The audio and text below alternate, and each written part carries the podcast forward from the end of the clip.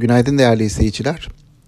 Gelecek haftaki PPK toplantısı öncesi bir kez daha piyasalar kur tarafındaki dalgalanmalarla e, daha çok belirleniyor. Temel dinamik olarak bu ön plana çıktı.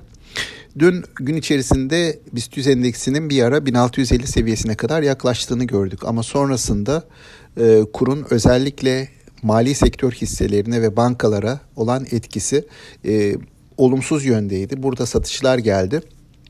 Yine bankalarla birlikte havacılık sektör hisseleri de dün biraz zayıftı.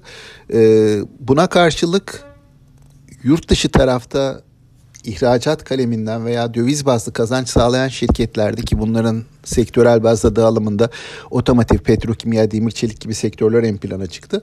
Bu sektörlerde ise e, daha kuvvetli alıcılı bir seyir vardı.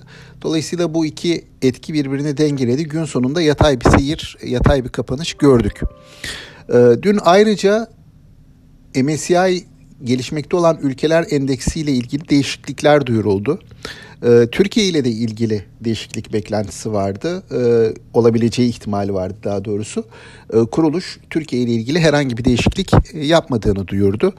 Bu en azından daha öncesinde işte bazı hisse senetleri çıkabilir endişesi taşıyan piyasayı rahatlatmış olmalı. Bugün bunun etkilerini göreceğiz. Yurt dışı tarafa baktığımızda ise e, enflasyon baskısının hissedildiği ABD endekslerinde bir miktar risk iştahının azaldığını görüyoruz son dönemde. Dün de bazı endekslerde eksi kapanışlar vardı.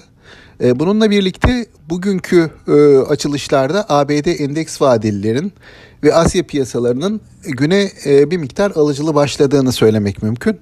E, BIST'te de dünkü seyrin ardından e, bugün piyasanın mevcut seviyelerde yatay seyrini korumaya odaklanacağını e, düşünüyoruz. E, tabii bu anlamda kurdaki oynaklıklar e, belirleyici olacaktır. Piyasanın gözü bir taraftan da e, kura bakacaktır. E, gün içerisinde hani e, büyük ihtimalle ben e, yatay seyrin korunacağını tahmin ediyorum ama kur tarafındaki oynaklığa bağlı olarak e, satışlarda gelebilir. Bu konuda yatırımcıların temkinli olması gerekir diye düşünüyorum.